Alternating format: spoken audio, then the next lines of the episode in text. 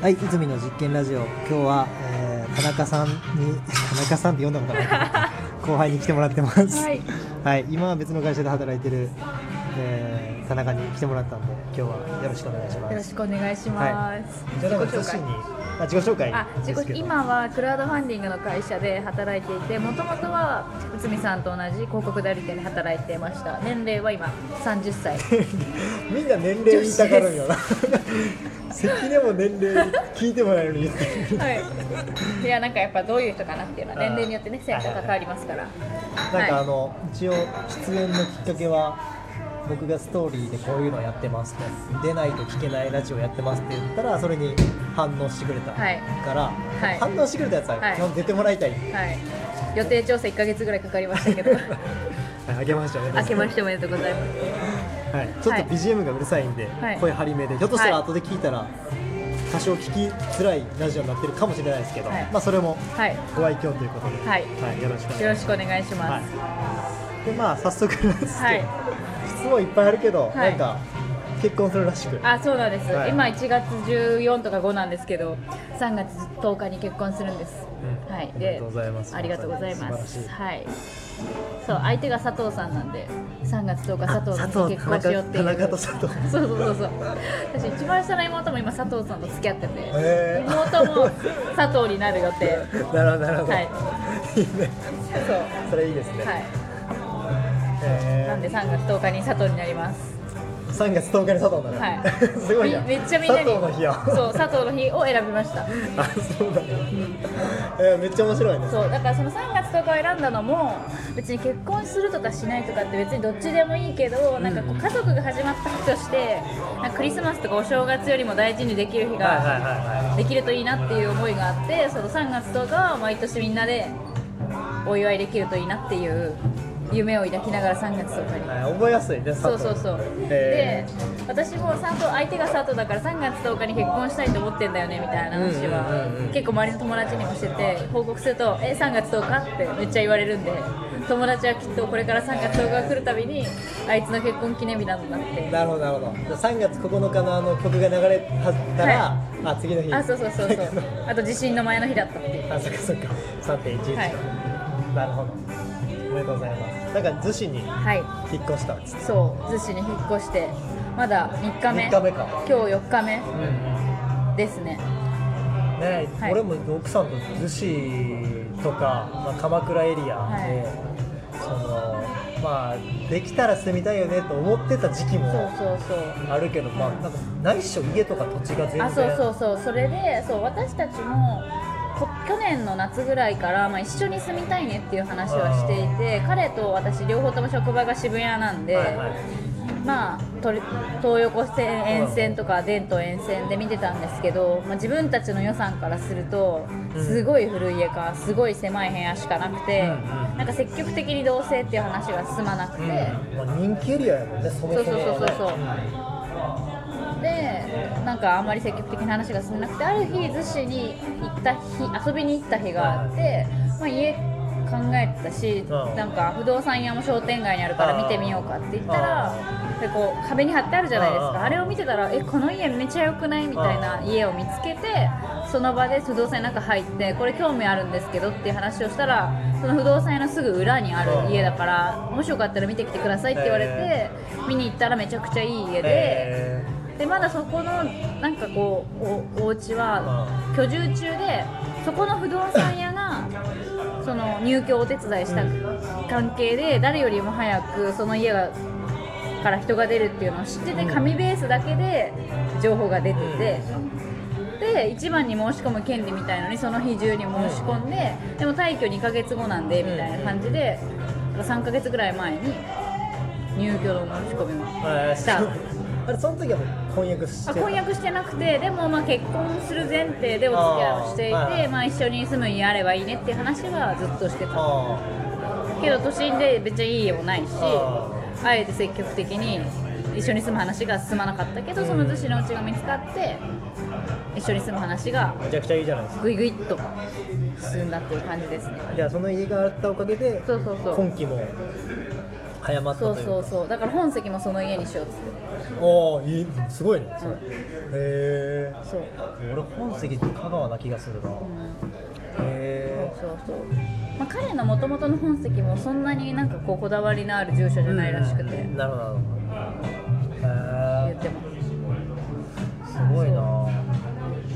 海近い感じなの？当たり前。そう海近くてそう山があって駅があって住宅街があって海なんですけど私はこの住宅街あにお家5分ぐらいですねはい逗子駅から。の一軒家で家賃14万とかであ一軒家は 2L、2L で駐車場付き。ああ駐車場まあそっかいるか。そうでも車ないんですけどね。あないまあでも買おうってなる可能性はあるよね、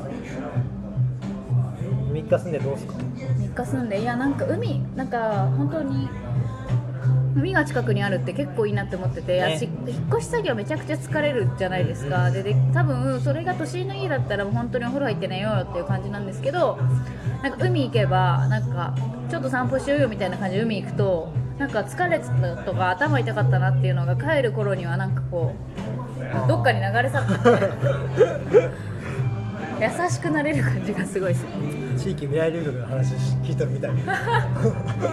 そういやでもすごいなと思って5分とか10分海見てキラキラしてる姿見てるだけで帰りはなんかいいなっていう。散歩に行きたくなる。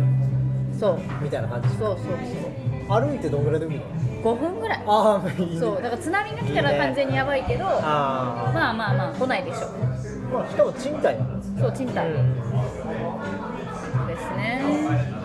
ずっと相撲、まあ、まだ3日やからなんともかもしれんけど、ずっと相撲みたいな感覚もある。価格もあってまあ一応その都心まで通えるかみたいな結構気にしてるんで、都心まで通えるしいいねって話になればなる前提でまず市でお買うお家を探したいなって思ってるなるほど。はい。い、やいいねまあでも逗子が両親ともに遠い遠くなるから、うんうんうん。それがどうなのかなっていうのはむしろ内海さんに聞きたい。親が近くに。地元あだから地元は私稲毛なんですよ。ああそれは分かる旦那の。仙台。仙台か。あだから奥さんのね地あ元に奥さんは千葉で今地元津田沼。でその近くに今俺は住んでるけど俺はじ自分自身は香川県出身で地元はそっちなんやけどまあどうなんやろう別に。え奥さんの実家どれぐらいなんですか歩いて10分15分15分もかからんかな。10分ぐらい。10分はちょっと少ない。そんぐらい。だからまあ駅までの距離が1 2 3分あるんやけどちょっと左にピュッて行ったら駅までの道のりで左に行ったら、えー実家があるっていう感じ。そう。ねまあやっぱ結局でも両親の手を借りたいっていうのってまあ子供が本当にちょっとちっちゃい時ぐらい。本当数年。確かに。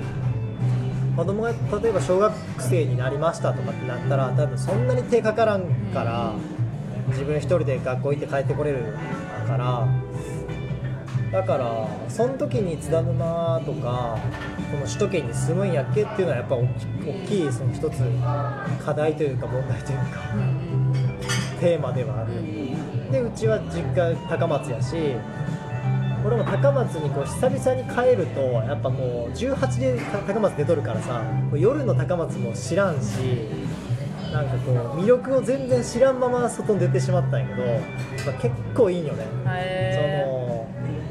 すぐ海あるしすぐ山あるし車で20分ぐらいしたらもうすごい山奥やし実家から、えー、と車で30分で空港やし岡山までであのマリンダイナで1時間やし島までもフェリーで何分かやしで芸術祭とかもあるしうどんうまいし。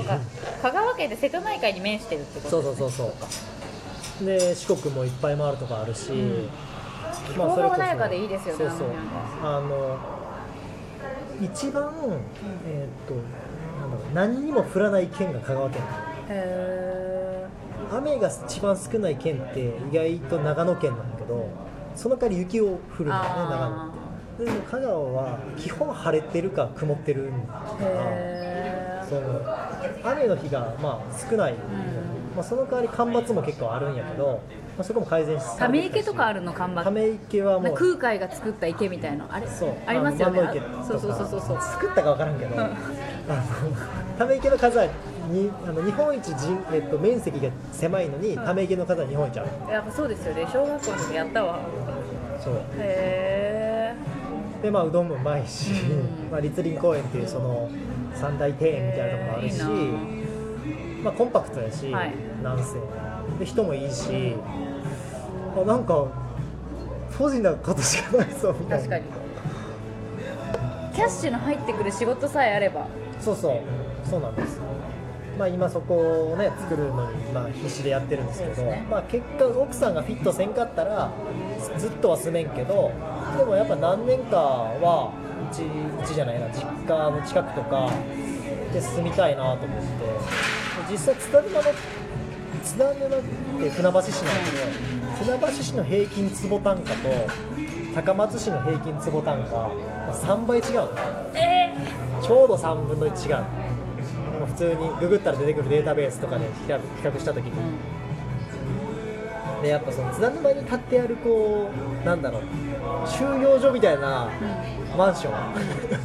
新しいマンション、はいは言い方悪いけど同じ間取りの同じような建物に帰ってく生活にやっぱどうしてもこうなんか agree できなくて。うん。だったら別にちょっとボロくてもいいからすぐ海ですぐ山ですぐうどん食いに行けてすぐ実家帰れる。地元の方が楽しいしそことほでこう注文住宅とか買った方がこう楽しいな。っうんうんうんて思ったんですよ。うん。ちょっと一回切りますね。はい